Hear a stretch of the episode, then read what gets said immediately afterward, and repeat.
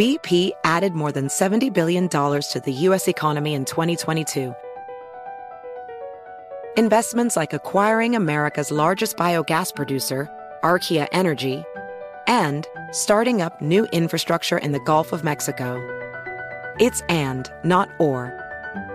See what doing both means for energy nationwide at bp.com slash investing in America. Hey, it's Will Friedle. And Sabrina Bryan. And we're the hosts of the new podcast, Magical Rewind. You may know us from some of your favorite childhood TV movies like My Date with the President's Daughter and the Cheetah Girls movies. Together, we're sitting down to watch all the movies you grew up with and chat with some of your favorite stars and crew that made these iconic movies happen. So kick back, grab your popcorn, and join us. Listen to Magical Rewind on the iHeartRadio app, Apple Podcasts, or wherever you get your podcasts. Brought to you by State Farm. Like a good neighbor, State Farm is there. An epic matchup between your two favorite teams, and you're at the game getting the most from what it means to be here with American Express. You breeze through the card member entrance, stop by the lounge. Now it's almost tip off, and everyone's already on their feet. This is gonna be good. That's the powerful backing of American Express. See how to elevate your live sports experience at americanexpress.com slash with Amex. Eligible American Express card required. Benefits vary by card and by venue. Terms apply. Sexton trying to get loose. He'll fire. Hey! Knocks it down! Burrow slammed it home! Garland upstairs. Oh! Sexton inside! A thunderous dunk! And Allen blocked the shot at the rim. Welcome to the Chase Down Podcast, part of the Cavs Media family. I'm your host, Justin Rowan. The Cleveland Cavaliers have done it again. They have gone 3 0 so far this week, beating the Toronto Raptors at the buzzer after coming off a close win against the Portland Trailblazers. Before we get into that, support from this podcast and this following message comes from Zoom. Half a million businesses connect using Zoom, a single platform for phone, chat, workspaces, events, apps, and video. Zoom enables real time collaboration for teams around the globe. Zoom, how the world connects, and connecting with me now on Zoom is my co host, Carter Rodriguez. Carter, how you doing, buddy? Doing great, man. What a fun win last night. I mean, one of those that you know. I, I, mean, it was like five minutes into the game, and I was I was uh, DMing you like, "This isn't a win. They're, they're not winning this game." Um, you know, and all this, all the reasons me and you both thought the Raptors probably had their number in this one were coming to bear. They were killing us on the offensive boards. Um, they were creating deflections. They were blocking shots left and right with their crazy length. You know, pretty much across all five positions. Um, and somehow the Cavs just hung around, hung around, hung around, hung around, and then won. Um, yeah. which was like, it's. I still am not quite sure what the hell happened here, but it was really, really, really fun. Darius Garland happened, man. Darius Garland turned into Mr. Fourth Quarter against the Toronto Raptors. And you're right. Like when we were previewing this week, we said these are four could win games, right? Like we, we didn't know how many the Cavs would actually go out and get. Um, but winning against Charlotte on the road, beating Portland at home, beating Toronto, those are all quality wins. And the reason I identified this Toronto game as one that I, I wasn't particularly comfortable with uh, going in was, as you mentioned, the fact that they are the best team in the league when it comes to generating offensive rebounds. Yes, their bigs are a little undersized, but they have six nine guys that are playing at the shooting guard and wing positions, and those guys crash the glass. They generate more steals than any team in the league. They generate deflections at a high rate. Um, the new defensive rules, uh, the way that the game is called, really benefits Toronto because they play an incredibly, incredibly physical style uh, where you are just getting beat up all game long. You have to really compete. And um, when the Cavs started making that comeback, coming down from, I, I believe they were down 15, uh, and, and making game of it again, I was already happy with that. Like th- that was a, a, team that looked tired out there. Um, you could tell that Toronto was getting to them. The, Toronto is a team that's uniquely built to attack the weak points in this roster, and the Cavs just continue to show resiliency. Right, like uh, a, a, toughness that you wouldn't normally associate with a team this young. And, and, it was really unbelievable that they hung around, hung around, hung around, and then in the end, Darius Garland was able to ice it with a couple free throws. We were talking before the game about. Uh uh, how some Raptors fans were unhappy with the officiating at the end, which is just so funny because I mean every possession is is bumps and, and and riding dudes and pulling their jerseys as they try to come off of screens and uh, you know, like there were. I mean, in and all credit to them, they were a really, really great defensive team and really great in, especially in transition on offense. Obviously, the half court um, is where the Cavs won this game, which was the kind of the way we always thought it was going to be. It was like if they're going to win, they're going to need to kind of keep the keep the game slow and and get their defense set because Toronto doesn't do good against set defenses that don't feature Evan Mobley and Jarrett Allen. So, you know, I thought that was their road to the win. And, and, and despite, you know, still turning the ball, and there was a reason why it was so close and why they nearly lost. You know, they weren't perfect at it, but they just hung around enough. And then some shot making and some timely decisions kind of iced it for them. Yeah. I, I mean, the last two games, uh, Portland and Toronto have had like 15 plus more shots than the Cavs, right? Like uh, they are out rebounding teams, or they're getting out rebounded. Um, they are still turning the ball over less recently uh, during this week winning streak, but you're still kind of getting those pick sixes. And Toronto is a team that is very capable of generating those pick sixes. And the bottom line is, I and I think we should circle back to this. I was very wrong about the Toronto Raptors. They are yeah, you much. They were. are a much much better team than I expected. Um, OG Anunoby has made the leap. Uh, Scottie Barnes, similar to Mobley, is ahead of where I thought he would be this early in the season. Gary Trent Jr. has gone from being horrific defensively with the Raptors last year to being a very good defender. Like you could tell, he bothered the hell out of Collin Sexton. He, he's one of the league leaders in steals. I think he's almost getting s- almost three a game. Huh. Um, maybe, and- maybe he needs to work on his jump ball game next. yeah, no kidding. Losing jump balls to Darius Garland and Collin Sexton. Uh, that, that was a lot of fun. But yeah, I, I mean, even Khem Birch said uh, that Gary Trent Jr., he's never seen anything like it for someone to go from horrible to great defensively. Um, and, and especially after having a really bad preseason as well. I don't think anyone really saw this coming. And then uh, Toronto also did what they tend to do, which is find diamonds in the rough. Dalano Banton is a really One of the player. Wayback Boys. one of the way back boys. Uh, I, I saw someone else compare him to Milli Vanilli. Uh, it- that also tickled my fancy. But yeah, I, I mean, it's it's not exactly surprising that the second coming of Shaun Livingston would play well against the Cavs. Oh, yeah. Um, but yeah, like they are just an incredibly deep team. Uh, they, have length at every single position. They play hard. They're really well coached, and I, I was just I was flat out wrong about them. They're they're going to be getting Pascal Siakam back tomorrow. It sounds like uh, that is not a team that uh, is going to be a pushover on any given night. No, no, they were very, very good. And, you know, like it's funny because, you know, you look at this Cavs schedule and you're starting to see some of the, you know, like obviously it's it's a terribly tough schedule, but then you're starting to see some softer spots here Yeah. and there. Like the Clippers aren't as good as we thought they were going to be. And, you know, it seems like the Hornets are coming back to earth just a little bit. Um, Yep. Po- My- my Portland over been as Hornets prediction still looking. Uh, it's starting to look a little better. like Portland has been pretty up and down, but then like then the the games that we thought were going to be the easy ones, Toronto, we thought New York was going to backslide. That hasn't happened. So it's like, you know, even when the hardest stuff seems a little easier in hindsight, the easier stuff seems harder in hindsight. So like the the, the hits uh, just keep coming for the, for this team, and they they keep uh, they keep kind of meeting the moment, and it, it's just been really really fun to see. I mean. I, I don't feel like anyone. I, I think only Ricky, Cedi, and Jarrett played well in the first half, Yeah. and somehow they're down nine. You know, like and and with with every other member of the team playing the way they did up to to that point, it's just man. Can we talk about Cedi for a minute? I, I, I think we probably should. I mean, this guy, I mean, was the not the primary point of derision for this fan base, but like I would say the easiest punching bag. yeah.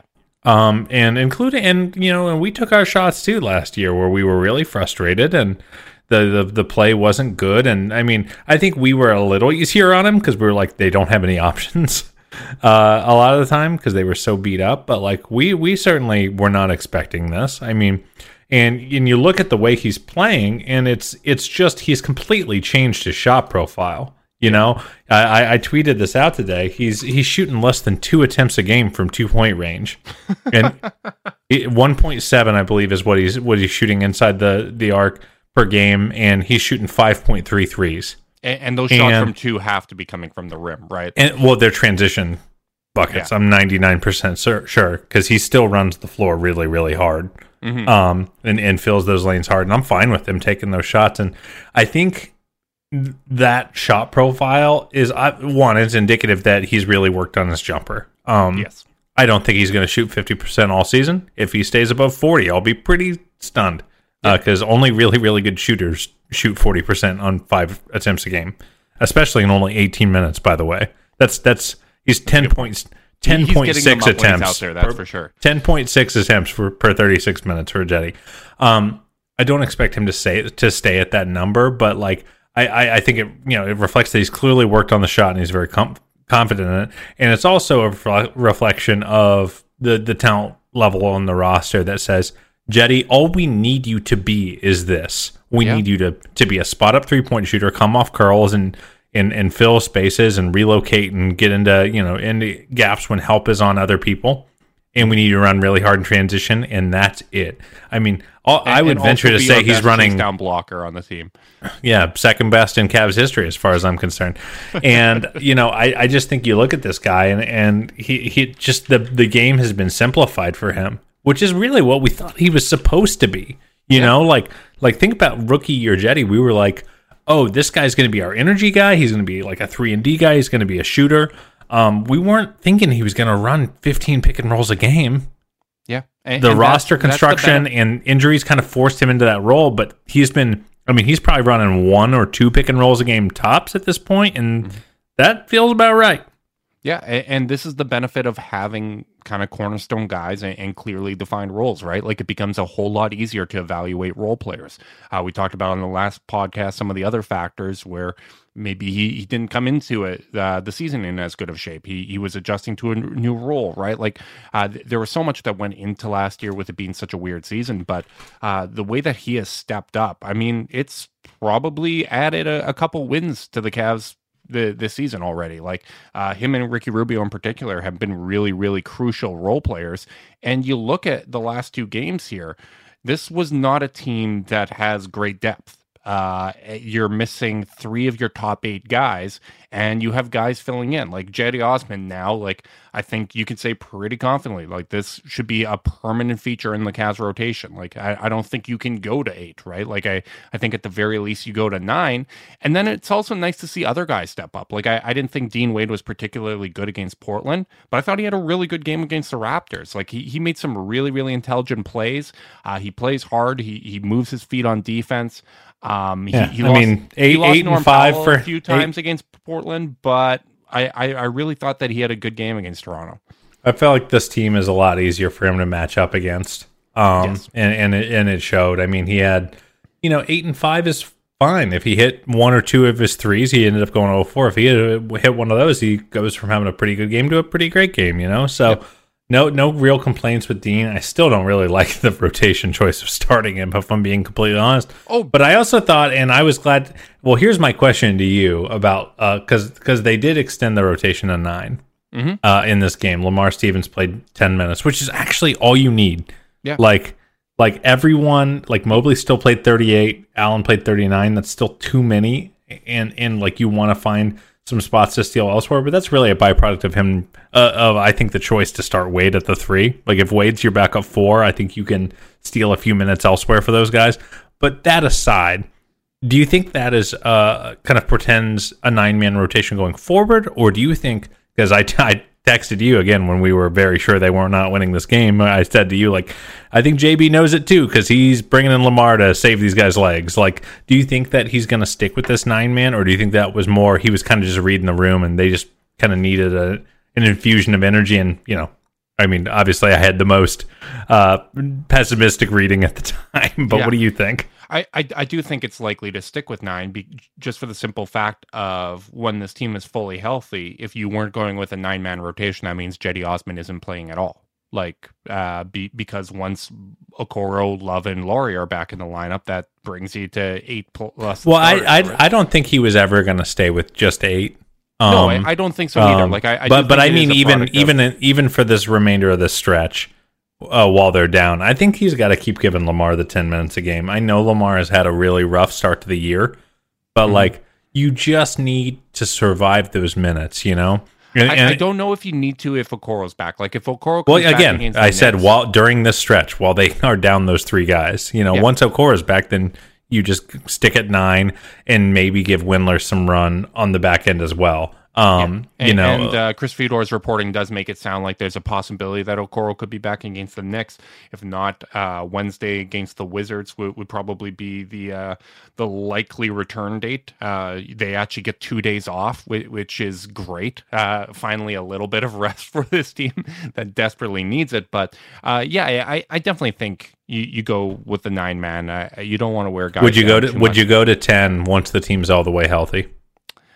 Dep- matchup dependent. I, I, I think you would look at how some of the role players are, are playing, and I, I still think you want to get Dylan Windler some minutes. Like I, I think you want to find ways. I do to, too. to at least give him opportunities to earn some minutes, uh, especially if you have a bit of a lead. You know, go a little deeper in the the bench uh, and try to give guys opportunities to earn minutes and, and to earn confidence uh, from the coaching staff, right? Like, because, I mean, as I said, Dean Wade wasn't playing particularly well against Portland, but you give him a little more burn. He gets a little more comfortable uh, playing at game speed and can be a valuable contributor. And I do think that they have role guys that can be helpful. Like Lamar Stevens had stretches last season where he was really helpful. Uh, I, I, think he made a difference in the comeback against Toronto. He, he played really good defense. And as a team, actually, I, I felt the Cavs played really good defense. Um, there, there were a couple times where Sexton lost uh, VanVleet as well as Gary Trent Jr. and, and Sexton Sexton was like it. I thought that was one of Sexton's like highest ceiling, lowest floor defensive games I've seen in a while because he was blowing up some uh, Fred VanVleet pick and rolls. He was getting really it was it was clear he was really dedicating himself to getting skinny on the pick and rolls and ducking yep. through and working His really hard to was really impactful. Like he I, regained I contact really well. I was really really proud of the way he was navigating screens. Obviously proud of you know whatever. I'm proud of him. Screw it. Um, I was proud of the way he was uh, doing that, and then off ball, man. Ooh, he was space cadetting hard. I almost wonder if he was so focused on the on ball that he was like. And then you know, it probably like, reminded and, you of your beloved Dallas Cowboys with Trevon Diggs. So like it, it was a lot of no, no, with them on no, the defensive end. there, there's no famine with him, uh, and and like any in that narrative is so dumb. Um, I, I don't watch enough to actually know. I just know that it, that's the narrative. that's the narrative, and it's so dumb. He just baits quarterbacks into into targets. So sometimes dudes make catches because it's the NFL, but like he also baits them into targets and gets a ton of interceptions. So shut up.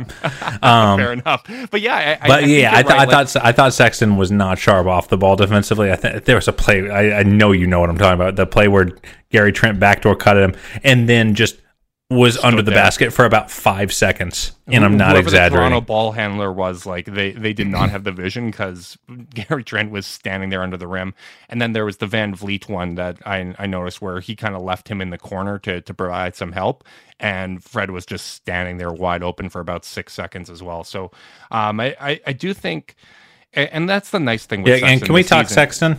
Yeah. I think I think we need to because that man, people are just like they have such an axe to grind.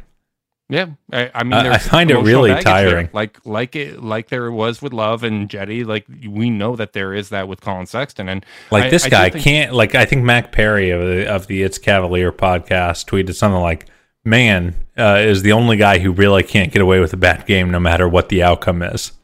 Yeah, you know, like I, I just like I, I, I, yeah, he had a bad game on offense. I thought defensively he competed pretty well. Yep. But like and, and you he know, still like drew a lot of attention uh, defensively, like from Toronto, right? Like, yeah, I mean, I thought he had a bad offensive game. Like I think we can call a spade a spade. There, the jumper was not going. the The touch wasn't there uh, Mm-hmm. for the most part. But you know, like man, like if, if there's anything worth feeling great about, it's like the Cavs. Like that, those those kind of games tank you in the past with this team. Well, especially when you're down three of your top eight guys, right? Like, Yeah. uh, you were in that situation against Portland and against Toronto. Against Portland, Evan Mobley had his worst game of the season. Collin Sexton probably had his worst offensive game of the season against Toronto. Uh, you can tell he's bothered by lengthy defenders this season now that they're able to be a little more physical. We saw that with Mikal Bridges. We've seen him have these off nights against defenders like Gary Trent Jr. Um, but I, I do think that it's a positive that he can still go out there and impact the game in other ways. Like he was not capable of having a positive impact on a game in nights Yeah, where and- his shot and- wasn't falling in the past, right? And and uh, Devin Posey in our chat um, uh, said something along the lines of uh, he almost lost the game, and like, well, I guess I guess so, but also he got clipped the same way Darius got clipped to end the game. is the, the only difference is time- Darius got a call. Yeah, the, the first one was the the jump ball call, which was weird because it was never actually wrapped up. Uh, I saw Kevin Love tweeted about that. Uh, that wasn't great. The second time, I thought he got clipped in the same way as Garland. We're lucky it bounced out to him. Um, I thought it was a mistake to go to Sexton in those situations. I know he's Agreed. been clutch in the Agreed. past. Agreed. But with the success that Garland had been having with those high pick and rolls all night, generating shots for both himself and others, plus knowing the way that Gary Trent Jr. had been defending him, I thought it was very fortunate that that play got blown up, the, the second one, and it went out to Garland because I was like, okay, I, f- I feel a little bit better in this situation. Um, but yeah, like it, he was kind of going kind of head first into guys tonight or, or last night, I should say. Um, and, and that's not what you want to see from Sexton, but I, I do think that it overall is a positive. And I, I know a lot's been made of kind of the dip in his production. Um, he still is leading the team in usage rate by a considerable margin. Uh, it's at 26.4, which is exactly the same as it was in 1920, uh, where he was featured prominently offensively. He's just not scoring well, right? Like the, the three point shot isn't there. We've seen this to start seasons before. Uh, 1920, I, I noted that in, in the first 33 games, he shot 27% from three. And then as soon as the calendar hit 2020, uh, January 1st, he went 4 7 from three and shot 45% from three the rest of the season. Like we have seen him go through these lulls, and we've seen him go through these lulls when he's adjusting to a new role before. So uh, it- it's not like this is uncharted territory for him, but I do think it's a positive that he's getting his shots in different ways. Uh, you don't need to give him as many touches uh, when, when he's out there, but he's really drawing a lot of defensive attention with the cuts that he's making. And you would assume when we're looking at things that are sustainable and, and unsustainable for the Cavs, you would expect that his three point shooting is going to come up. Like you are going to expect him to be a better offensive player as the season progresses because he's too talented not to, and he's overcome these slow starts before. Yeah, and like especially since like we're getting to kind of see it in it, like we've seen it in glimpses when he's kind of got his touch on his side, which has been few and far in between this season for Collin. But like, I mean, uh, Chris Manning has talked about this on Locked On Cavs a few times. This is, I'm just ripping from every other podcaster on That's the fine. Cavs. That's that's this whole episode. Um, but but Manning uh, talked about the fact that this was the first uh, time that Portland game was the first time Collin in Collin's career he hit 20 points without with with 13 or less field goals. Yeah. Like like you see, and that's why I'm not worried about it. Is that like the proof of concept is there? You know what I mean? Um, like like I, I'm seeing it not every game with him, but I'm seeing it enough where I go, okay, I see what this role is going to be for you on uh, like once once everything gets figured out. in those instances where Collin Sexton doesn't have it going, you can close with Rubio. You can close with Isaac Okoro once he's back and healthy, right? Like there's a lot of different ways to go. I, I do think that the process has been sound, um, but this is like in the past, it was stats without winning, right? And that was the big criticism. I don't think it was necessarily fair to put that all on Collin Sexton, but the fact that he is adjusting his game uh, and you're seeing positive benefits from a, a team standpoint here. Uh, I, I think it's admirable. Like I, it's he, he's still getting a lot of usage. It's not like when he's out there he's being ignored. Uh, it's right around that career average. Uh, he's still getting his opportunities. Those shots are, are just going to fall, but the reality is they're not as reliant on him in the past as they have been. Um, which we which is what we always wanted. We wanted an egalitarian offense, and that's what we got. The Cavs have one, two, three, four, five, six, seven, and basically eight with Kevin Love at nine point nine players averaging double figures so far mm-hmm. this season. Yeah. I mean, that is the dream, man. Um, you know, I think that especially with a roster like this, th- there's just not enough indiv- individual talent to have someone putting up 30. Yeah. Like, and, and, and, that's okay, especially where this team is in the rebuild. So, like, you know, I'm fine with Collins' usage where it is. And by the way, if he's just hitting his shots at a normal rate, you can add two or three points per game to his average and he's back up to 20. So like I just don't I just don't understand the consternation with him. Like I get that it stinks that he's slumping from 3, but like overall I, it's hard for me to like just be like when when when I'm watching a player like that and mostly the problem is that his shots aren't going in, it's just hard for me to worry about it much. Yeah, it, I'm I'm in the same boat. I, I'm I'm pretty happy with the process with Sexton, and it's nice that we can survive games where he doesn't necessarily have it. It's it's nice to see Darius Garland stepping up. Uh, Carter, I, I know we like to stay in our lanes and whatnot, but are are you at all worried about um, both the knees for Allen and Garland, like their knees? Um what? well, you know, after making the leap, do I, Uh, I just- you I was just worried if there'd be some swelling, uh, if you had any concerns there. I, I don't want to play doctor, but Does anyone in the chat want to co-host this podcast with Justin? Because I'm, I think I'm, I think I'm out after that one. that was terrible. That was one of the worst. That was one of the worst things I've ever heard. and Allen in this three game winning streak are awesome. Garland is averaging 18.7 and 7.3 assists on a 71 true shooting percentage. Allen is averaging 21 and 16 uh, over those three games, shooting 68% from the floor. Uh, he has been absurd. I think Jarrett Allen is playing himself into some all star consideration this season if the Cavs stay uh, with this record. And, and I, I mean, it, is just really, really impressive to see what he's done this season. Uh, they're keeping him involved offensively, and, and it's paying dividends. And Darius Garland is continuing to find that balance uh, between his own offense and, getting his teammates involved. It's getting better by the game. He's being more assertive. 12 points in the fourth quarter against Toronto, and, and uh, as we said, winning the game. Um, this is really, really big time stuff, and, and it it feels like that leap is here, Carter. I'm not there with uh, with Darius yet. Ooh, Um, uh, just I'm from there. the perspective, I just want to see a little more uh, aggressiveness. You know, I want to see 18 become, you know, 22, 23, 24 for his peaks, you know? Like I don't need him to average 30 points a game, but I do want to see him constantly putting pressure on the defense and there's too many quarters right now where I'm not feeling Darius be that like that every play impact player. Yeah, I Um, think that's you know who I do feel that from right now though is Jarrett Allen. Like this guy is um he's just added so much to his game and and maybe it is a bit of a comfort level thing. Um maybe it's just that touch with opportunity of playing with some some truly, you know, elite point guards.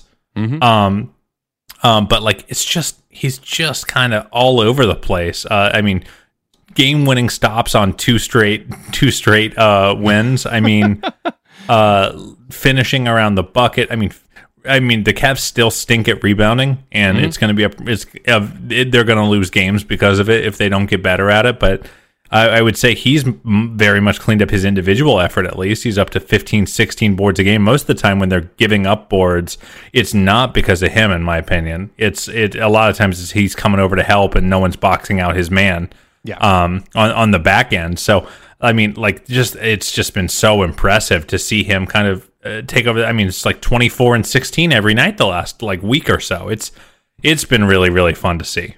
Yeah, and, and I, I think as a team they could definitely do a better job boxing out. I, I think even getting Isaac Okoro back, who I, I thought has been doing a better job rebounding this year. Like you need your perimeter guys to get involved and, and really make a team effort of it because that is absolutely one of the biggest Achilles heels for this team so far this season. Like I, I know the turnovers get a lot of attention, but turnovers are up across the league. Uh, if you look at turnovers per game, the Cavs are uh, they are hang on how many turnovers? They are the sixth worst uh, when it comes to turnovers per game. So it's, pretty- fine, is what you're saying. It, it's high, but it's not like everyone else is right around like one or two turnovers. Here, Um, here, here- here's what I'll say. Here's what I'll say. Uh, why it's so why that is a worse stat than it is for most teams is because of how big they are. They Mm-hmm. can't get back in transition like other teams. yes, yeah. I- So I, totally so agree. like it, it is damaging, but I I kind of agree that the rebounding thing is. Well, actually, I don't know if I agree with that. Like as I think no- about it, no, you because know why- because you like know I think I they've said that? lost games because of the turnover avalanches. I don't know if they've lost games because of the offensive rebound problems. You know why I said that? Because I filtered by turnovers and I saw that the Cavs were 25th in turnovers. And I was like, you know what? They're actually not that bad. And then I realized that it was lowest per game to, to highest. So that was me misspeaking and trying to do something live, which happens. Yeah. Well, that'll happen to you. you. You hate to see it. But yeah, I, hate to I, see it. I, I definitely agree. Like it, it's too many pick sixes and live ball turnovers. Uh, I'm I'm fine with some of them where they're they're trying to force feed guys on the inside. Like uh, there, there's one or two turnovers a game uh, where a guy's trying to get it to Mobley and, and the lack of strength kind of comes through. Well, yeah, and and, and, the ball in the counter, you could always be the ISO Joe Hawks who were like always like thir- you know number one in turnover rate because nobody passed. Yeah, like this is a team that is even the 2017 Cavs. Like we, they played a lot of isolation basketball, and they kept the turnovers low because you could trust LeBron and Kyrie to to execute in those situations, right? Yeah, but you know, there's a reason they're not like when you're number three in in assist rate, you're going to inherently be high in turnover rate. Mm-hmm. I mean, uh, the the Warriors have always that's always been their bugaboo uh, that has caused them problems. I, I believe the Suns are uh, pretty high up there as well. I mean, double check. Yeah, they're at least they're top 15 uh, when you're looking at the other, you know, top assist teams in the league right now. So I don't know, man. Uh, I I just uh, you know I, I do think that that stuff is going to come back to bite them. But again, like it's just crazy that they're winning in games where it is biting them. Yeah, and, and, you know, getting these games like that was an absolute steal. Like that that game against Toronto was not a game that they should win, but like coming into this season, my my prediction was 36 wins, right? Like they need to go 30 and 42 the rest of the way to match that. Like that is like that seems super manageable and they, if they continue on which path, which by the way, I mean just a reminder that I think their Vegas over under was 26 and a half. Right. Like I'm I'm an optimist. This is what I do, and uh, they, they seem to be exceeding those expectations. Like they are going through their February of last year right now, and they're playing really well. They are missing guys and surviving it. This is a deeper team, and I think you do need to give credit to Koby Altman for the roster construction. Like even looking at back at the Jarrett Allen trade, like it's obvious what he is doing is making a big impact. But Taurean Prince was the tax on that deal. And they turned Taurean Prince into Ricky Rubio, who has added wins to this team this season and has been a big, big positive presence. Like uh, you, you look at Dean Wade, an undrafted guy that they developed. Lamar Stevens, same situation. Like they they have managed to find value in the margins. Cedi Osman is back to the player that you kind of were hoping he would be, and the the proof of concept that we were talking about, those flashes, uh, the the flashes from Darius's Darius Garland's rookie year that had me really believing that he could be the, the player we're seeing right now. Like um, all of those little flashes, all the the the glimpses that we got, that proof of concept is becoming more and more clear right now, and it's hard not to get excited because when a team is this young and executing at this level, um, the the pieces make sense together, and you still have all of your future picks. You have two second round picks uh, this year that look to be very valuable uh, with the Houston Rockets and San Antonio Spurs unprotected second round picks. That that's valuable as a trade chip. Like like this team is in a real position if this continues to take a look at how they're doing and see, hey, maybe we can uh, help accelerate this because we've done the organic parts. We've got those building blocks. We've put a foundation in place. We have a really good young core. And now you can get aggressive in supplementing that talent because it looks like you have a franchise player in Evan Mobley. It looks like you have an offensive engine in Darius Garland. Uh, Collin Sexton, you expect him to play better. Lauri Markkanen's working well. Jarrett Allen is looking like a franchise franchise center at 23 years old. Like this is a really, really, really good position to be in. Here's a question I have for you is with this start, remember at the beginning of the season, we were like, let's go get Terrence Ross. Let's go yep. get this guy. With how Cedi has been playing, with the flashes Dylan Windler's shown, knowing that Okoro is, you know, still in the wings waiting to come back, is a is a is a move for a player like Terrence Ross. You know, a, a, plus wing that solves a need yeah. for the Cavs, or Jeremy Lamb, um, or yeah. or yeah, or Jeremy Lamb. Do you have less of an appetite for that kind of move now? Because I kind of do. I would say less of an appetite if the price was right, if it's low enough where, where you're giving up a, a, future second round pick or something along those lines. I, I still think I would have an interest in it. Um, but with like with Kevin Love playing so well and, and being bought in, and Lauri working out at, at small forward, which I, I, don't think is a long term thing, but it, it's a product of having Love playing well. Um, I, I do feel less of a sense of urgency. Cedi Osman's play has decreased that sense of urgency, and I, I think from if I was able to to play GM here, I, I think I, I'd be looking more at a, a larger splash, like a, a long term guy that, that could work at the small forward position rather than those temporary fixes. But I mean, if you can get another plus wing, like there, there's you can never have too many wings in, in today's NBA. I mean, Toronto is a prime example of that. Um, so if there is value to be found, if there's a, a guy on, on, a team that doesn't have goals for this season and, and is just looking to offload somebody, I, I, would certainly look to capitalize on that opportunity. But I definitely feel less of a sense of urgency because things are working out well in the toughest stretch of the season. And you would expect more internal growth as the season progresses.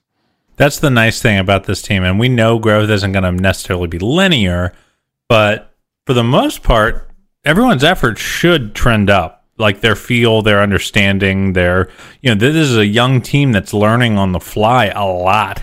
Yeah. And, and so, just because the growth isn't linear, it's still likely going to be staggered, right? Like Collin Sexton is going through a bit of a slump right now when he starts to come into his own, maybe Darius Garland is going to have a slump, or or maybe Isaac Okoro comes into his own when other players are slump. If Evan Mobley hits a bit of a rookie wall, right? Like so, when you have that kind of depth, you can weather those storms. And there's still a lot of guys that feel like they could be playing better. Ricky Rubio has not been efficient, and and we've seen him have efficient stretches, right? Like he he's a little bit of a gambler out there, which is really fun to watch. Uh, but but he can play better. Lauri Markkanen was starting to come into his own offensively. You you hope there isn't too much of a lull, but he can play a whole lot better. Like there there's a lot of easy paths to this team being a better team offensively than they've been so far, and a lot of it comes down to just hitting open shots. But to be 10 games into this season and for the Cavs to have a better offense than the Brooklyn Nets or the Denver Nuggets, that is wild. Like we we yeah. would never have expected that, especially looking at the the strength of schedule. Yeah, I mean, how many games has uh, Lauri Markkanen shot better than fifty percent from three so far this season? I'd guess two. Zero. Oh my goodness! I, I thought he only one. He's only hit gotten gone fifty percent from three in one game. Uh, he went two of four against Phoenix. Everything else, it's been less than. And like a guy like that is someone who you know is a dude who gets really hot in bunches. You know, will hit three, yep. four threes in a row, and that hasn't happened. So like you just keep looking at the things that kind of like should trend back, trend down on the Cavs, and there's just as many things that should trend up, and that's just really, really exciting. Mm-hmm. It is, and you know, it, it feels good because everyone knows I'm an optimist, right? Like that's just my disposition. I'm, I'm that way in almost every aspect of my life. Um, and I, I, just really felt that there was something here with this Cavs team. Like I don't want to feel like I'm leading our listeners astray and whatnot. It is nice that what we thought we saw is kind of coming to fruition, right? Like it's it's a really really exciting time to be a Cavs fan. I, I think they're they're starting to win over some non-believers, and um, I, I mean there was there was probably more optimism about this team nationally than there was internally, right? Like if you look at Cavs Twitter and, and a lot of the beat, um, there was not I, a lot of high expectations. A lot of people taking the under on this season, and I, I felt like it was a I and I can't believe I'm bringing this number up again, but I felt they were a 27 win team last season if things didn't go wrong. And you know they they are on a really really healthy pace to to exceed even my high expectations for the season. Yeah, I mean, I, I think that you uh, to to give you some credit, which I I you know I I'm loath to do. Right? But but with with that said, you were really smart because everyone was looking at this win total. They said they got even younger they lost Larry Nance, and you said they didn't have Larry Nance last year. Yeah. he played like 20 games. Yeah, there, there was the the first 17 you know, games and, that he played, and then he hurt his hand, and he wasn't. And it was never the same after that. Yeah.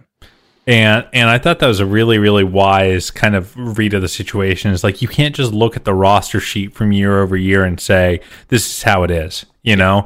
And and like we could have never guessed Mobley would be actively helpful his rookie year because almost no rookies are. Yep.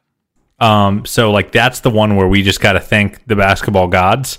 Well, a little I, bit. I thought I thought Mobley could have a big, bigger impact than Nance on this season in the aggregate because I was like, he's probably not only going to play 30 games, and you know, if he's at least like 70 percent of what Nance brought to the table over 72 games versus 30, that might have a, a positive impact if you're getting internal growth from other spots. But I think it's fair to say, and like all due respect to a friend of the podcast, Larry Nance Jr., I think Evan Mobley's uh, just a flat out better basketball player at this point, which you would not expect from a young rookie. And there might be the rookie wall, there might be setbacks there, but well, um, especially if he keeps playing 40 minutes a game.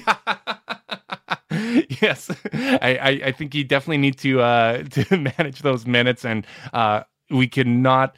We, we need both Love and Lauri back uh, to to help facilitate that. I think, but um, it, it's a really really great spot to be in, and I'm really excited to have Isaac Okoro come back because you you look at what this team has done defensively without their best point of attack defender, um, and, and just like the intelligence that he brings even on offense, um, kind of being a connecting piece, being a cutter. Uh, I feel like the growth that guys like Garland have shown in the, his time away from the team is really going to benefit him because I the, this team's getting more comfortable and he's excels when he's not being asked to do too much, right? So if Garland's really coming into his own and, you kind of continue to see that usage go up uh, with each coming each passing game. I, think that's really going to open up a lot of uh, opportunities for Okoro, and uh, he was doing a pretty good job of creating opportunities for himself early this season too. Yeah, it's it's funny, you know. I think that he we were all disappointed to see him get benched. Um, you know, even though it was an interesting decision to start Lauri, you know, we all kind of wanted Isaac to just go out and win that job outright. Yeah. But with that said, like I really liked what we saw from him early in the season. The jumper wasn't really falling, but he was finding ways to impact the game as a cutter and defensively.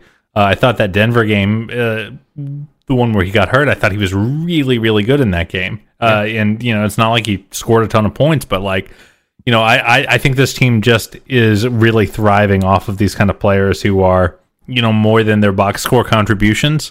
And I think Isaac really fits into that mold. Now, the jumper is going to have to come. And I just want to get him. I want to see him get a chance to prove it, man. Like he's on. How many three point attempts do you think he's put up this season so far? Oh God, it, has got to be under ten because he only played four games, right? Yeah. Five. Yep, five. So you know, and like, and some of that is self inflicted. You know, in terms of like not hey, another one goes in not taking a forty percent three point shooter. yeah, yeah, no kidding. so like you know, I I just want to I want to see that volume go up. I want to I want I want the coaching staff to empower him and test him. You know, so much of three point shooting gravity is people f- being afraid you're actually going to shoot. Yep. Not not whether it goes in or not. So oh God, look at look at Dylan Windler against Portland. Like after he hit those threes, they were scrambling like he was Kyle Korver, right? Like it's it's the threat of the shot, right? Like you you can when you are active off ball and you are a threat to to pull up and, and shoot every single time you catch the ball, guys are, are going to scramble. Like e- even if you're not a, a, proven shooter, they don't want to look like crap on, on the film study. So in, unless they are just choosing to abandon you, which hasn't been the case with Okoro, like I, I, I think that's going to generate opportunities. It's man, it, I, I just I can't say enough about how excited I am about this team because as much flack as I caught in 2018 for saying, you know what, I'm I'm kind of ready for LeBron to to move on. I I, I want to build something organic and whatnot. just from me, really. Yeah. Well, you not just from you. I, I, the Menchie's got quite a few shots as well. A lot from Lakers Twitter as well, which I, I compared late career LeBron to uh, having him on your team to nights in Vegas, where yeah, the, the first few nights are great, but you know by the end of it, your uh, your future savings are, are looking a, a little dwindled. Uh, you might be sore, you might be exhausted, but you know that's the experience. He had a great time uh, those years that he was there, but this is the first time that this team has had a real identity outside of LeBron James. Basically, like since like since 2003, since I was 13 years old. Yeah, in in my ad, adult life, like this is the first time they have an identity, and uh, you know, like when we talked in the off season about, yeah, they're really counting on internal growth, like that is not a sexy thing to talk about. And, and in today's NBA, a, a, lot of guys are giving up on, and you're looking for short fixes. And oh, we're going to bring in a veteran that's just going to bring this young team to the playoffs, and then we hope they learn along the way. That's not really what happened here. Like, yeah, you brought in Ricky Rubio that, that really helped. He, he's a great adult in the room, but this is really being propelled by that internal growth. Garland and Allen, in particular, uh, in, in, this recent stretch, have been really tremendous. Uh, getting a, a, a, damn unicorn in Evan Mobley is uh, a real big difference maker as well. But this team yeah. really has an identity, and it's it's you know who I, you know who we need to give some credit to on this on that front though our boy JB Bickerstaff. Oh yeah. I mean, like you know, it is. You know, we have uh, we've been picking some nits with JB. Mm-hmm. Uh, the last couple pods we haven't liked the the short rotations. Um, both of us, I, at least I was not a, I'm and I remain not a fan of starting Dean Wade. But this is why coaching is more than uh, it, it's more than you know playing 2K, right? Mm-hmm. It is it is building a culture. It is it is teaching. Um, JB JB is in such a such a no win spot. You know, from the perspective he's got the youngest team in the NBA and management and ownership clearly want him to go win games. Mm-hmm. So he had to take a team that uh, had very little track record of winning the last very three years. Conventional personnel yeah, weird a weird roster and make it work and get the get a team full of historical defensive liabilities to play good defense. Do, I don't know if people understand what a miracle it is that the Cavs are 13th in defensive rating. Yeah, and, and young teams don't rating like both young teams striking, but like but defensively specifically, young teams starting two defensive liabilities that are six footers, mm-hmm. uh, six four if you ask Justin um, but six footers if you ask most of the basketball world, uh, that are all 22 or 23 or younger, mm-hmm. don't defend well. Yep. They just don't, especially when their backup center is Kevin Love. it's not like you know obviously they have ricky coming off the bench but the rest of the defensive you know they have cedi and and kevin like no great shakes defensively personnel wise coming off the bench Th- this is this is uh, effort it is discipline it is uh, listening to the coaching staff and like you're really seeing buy-in and and you know where you really know is when you kind of like hear other vets and people who've been around the league like eddie johnson uh, you know, uh, former uh, former great wing, uh, who I think now is a Suns color commentator. Like tweet like JB got those guys cooking. Uh, yeah. Kendrick Perkins, I think, shouted out JB the other day. Like a lot of people who are around the league who who know the guy and and no kind of culture are like, yeah, that's JB. So like you know, as much our as buddy Dave Dufour has credited yep. him as a, a, really good coach that like someone that he really respects. Yeah. So like I just you know, I, I just think like JB will always be the scapegoat when the team isn't doing well. Um and I just think people really need to understand what culturally it takes to build a cohesive defense in a team that historically, and most young teams do wilt in, a, in against a game like the Raptors. You know, you're you you got the, the one game fold, at home, and then you go fold that yeah. game nine yeah. times out of ten in the past, right? Like yeah. even in the LeBron era, like we would give up those type of games, right? Like the regular season was not always enjoyable in the LeBron era, right? Like that was a, a team that I mean. Hey, look how we embraced flip the switch. Uh, there was a reason for that because that switch was off on many nights. Yeah, and and the last thing I'll say on JB is a lot of people um, in, in, Indiana were, were sick of Nate McMillan make getting them to the playoffs every year, and and no matter who was hurt, no matter what was going on, they were still pretty dang good. And then they they nitpicked a lot of the details, and then they go get this offensive savant head coach that oh this guy you know built Nick Nurse's offense. Then he got there and everyone hated him, and he was fired within a year. Mm-hmm. So, you know, I just want to remind Cavs fans like count your blessings with a coach who has buy in and sets a good tone culturally. Yeah.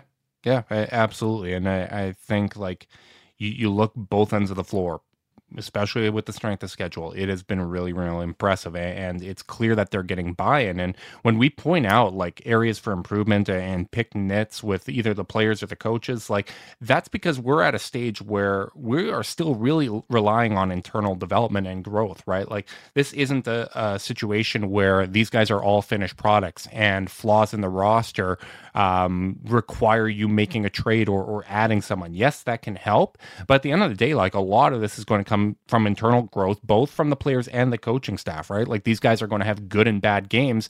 And like that's what I like that's the type of stuff that made me fall in love with basketball in the first place, right? Was teams looking to overcome the hump. Like how many teams would run back the same roster uh, year after year? They they would run into a, a hurdle, a, a, wall in the playoffs, a, a team that they couldn't beat, and they just found ways to improve their own games to work towards it. Like this is old school NBA stuff that we're seeing right now, and you're seeing a roster that's really bought in, that's willing to sacrifice. Collin Sexton's made a ton of sacrifices. Darius Garland uh, has had to learn how to play off ball. His usage has dropped from last season.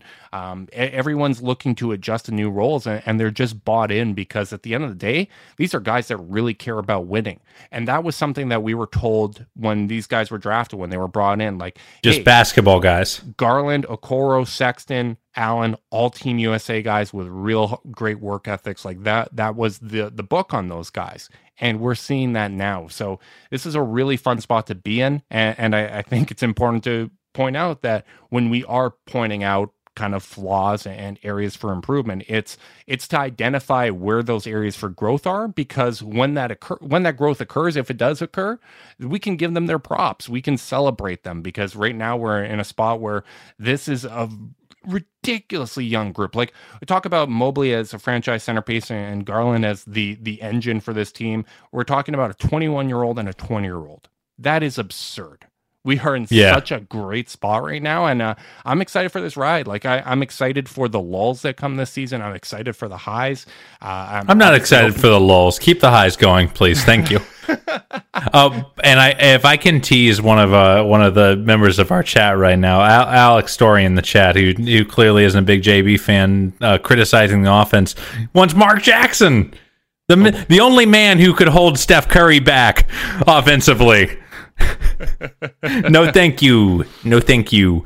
Um, yeah, I, I don't know, man. I, I just I was on a I was on a, across the Cavs with Zach Weiss, which is a, another great Cavaliers podcast uh, this week, and Zach asked me kind of what my biggest disappointment was from the season, and you know, obviously there's some things to to, to pick at, you know, like I'm disappointed Collin isn't shooting well, but like I wouldn't call that a disappointment because I know how basketball works, you know? Like right. not to like toot my own horn, but I know that sometimes shots don't go in and players slump.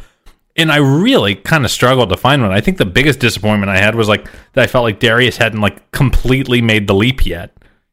Like, and if that's the my biggest disappointment for the year, that means we're having a great year. So, yeah, I, I, I know that it's I know it's basketball fans and it's Cavs fans, but I just got to implore everyone like you need to be having a little more fun right now. Like this is this is insane that this they're is, six and four against this against this schedule. We thought that if they were going to find their way anywhere near 500 ball, it would be after they got their you know got their asses kicked for the for the first like month of the year and then clawed their way back. This this was not something either of us foresaw. So I just want to kind of reiterate to the Cavs fan base, like let's let's let's nitpick later. Like let let's let's be bummed out and try to try to cut Collin and get a new coach. Like mm-hmm. if you want to do that, do that later. Because right now they're winning games they shouldn't win uh, by conventional wisdom. They haven't been favored a single game this season, Justin. The the small the spread, baby. The smallest line they faced is plus five. That's unbelievable. So so like this is a team that is bucking conventional wisdom, running some weird stuff, and it's working and it feels like they have an identity. So yes, it's it's going to get less fun. But if you're not having fun now, I, I you know maybe find a new hobby because this is this is this is this is the good stuff right now. This is the good stuff, and, and I, I, think a feather in JB's cap is we've seen him adjust on the fly, right? Like I, I think the coaches that really struggle in today's NBA are the ones that can't adapt their systems to changes in personnel. And we saw last year when they would go no guards, like the, the guards were all hurt, and you would find a way to scrap out a win in Memphis with, with JaVale McGee basically playing at shooting guard, right? Like we uh, we've seen him get funky and willing to try things, and all of a sudden, like the the criticism coming this year was, oh, it's just a very bland offense. It's just high pick and roll. There's no motion. Now we're seeing lots of motion. We, are we're seeing growth. We're, we're seeing things added to the playbook as these players and the personnel become capable of executing that stuff. So uh, that's really exciting. I, I think uh, the growth in the guards, like we talked about, Sexton's on ball defense, I think it's been good. I think Garland's actually really, really improved defensively. Uh, basketball index actually in their top four strengths for Garland this year. Perimeter defense is has moved into his top four strengths uh, according to their uh, metrics right now. So uh, he, he's doing a, a, better job there for sure. Uh, this is a classic. Justin uses a metric he doesn't understand to oh, support I, his boys. I have no idea. I, I, you know what? I have no idea what's going on there. Um, but even his uh, defensive block defensive box plus minus is good. Uh, it has much much improved from. And I know a lot about that one, so you know, yeah. It, yeah, I know. I know exactly what goes into that there, formula. The ones are, that are out there are matching my eye test, which is I saw. I saw thing. some new stat called drip that said that said Evan Mobley was the ninth best defender in the league, and I'm like, sounds right to me. Retweet. I, I, drip sounds like a metric that was created to convince people that Westbrook is better than Rubio. Still, it, it, it sounds like a metric that was created to make fun of us. oh, 100%. Yeah. One of these days, someone is going to create a fake metric that really puts the Cavs in a good light. And I'm just going to like shout it out on the podcast. And I'm going to have so much egg on my face that that is bound to happen at some point here. Yeah, I'm just gonna I'm gonna start making some up and just see if you can see if I can get you to retweet one. Uh, you know what? It, it's basically like Ron Burgundy. If I see Cavs optimism, I'm I'm going to retweet it. So there's that, there's a good chance of that. But you know what? We've got a lot to talk about moving forward. This is another exciting week of can win games. You got the Knicks tomorrow, Wizards, Pistons, and then playing the struggling Boston Celtics twice. Uh, you know, like there's some good tests in there. Uh, Knicks and Wizards ha- have played really well this season. Uh, Wizards are a really deep team. Pistons, I think, is our first should win game. Uh, I think if we're not favored in that one, I, I'm, I want to need to talk to some Vegas odds makers there. And then, yeah, I think I think the Pistons game is the first one where yeah. they'll they'll be favored. I, I, think that's probably a safe bet, but you know, uh, those, those two home games against Boston, that's uh, maybe really maybe Washington. I think I think they'll be favored by like one or two in Washington. You know, uh, I don't think Vegas likes them yet either. you know that, that that's not a bad point, but this is another exciting week, right? Like if uh, even if you drop the game against the Knicks, you, you have a really good opportunity to get some more wins here early in the season before the schedule really starts lightening up. And, uh, and catching Boston up. when they they're still figuring themselves out a bit is yeah. is definitely a good thing because they they are um, that that team is kind of also built to give the Cavs problems. Mm-hmm. And if they can get them while they're in a bit of a funk, that's that's kind of the dream, especially on a back to back, knocking out two of those four games. Woo, woo great opportunities here, Carter, and I cannot wait to break them down. I can't wait till the next Cavs game. Like I, I'm so eager for every single Cavs game. Hopefully, you guys feel the same way about this podcast. And if you are waiting for every single episode of this podcast, in the meantime, you can support us. If you're watching on YouTube, you can like, you can subscribe, you can click the little notification bell so you know when we're going live. If you're listening via podcast, you can do what you we always ask you to do, which is leave a rating, leave a review, subscribe, unsubscribe, resubscribe, and help cook those books. If you want to be part of the Chase Downs exclusive Discord chat, you can do so by sending a screenshot of that review to chasedownpod at gmail.com. However, you choose to support us, we really do appreciate it. Make sure you guys are staying safe out there, and until next time, go Cavs.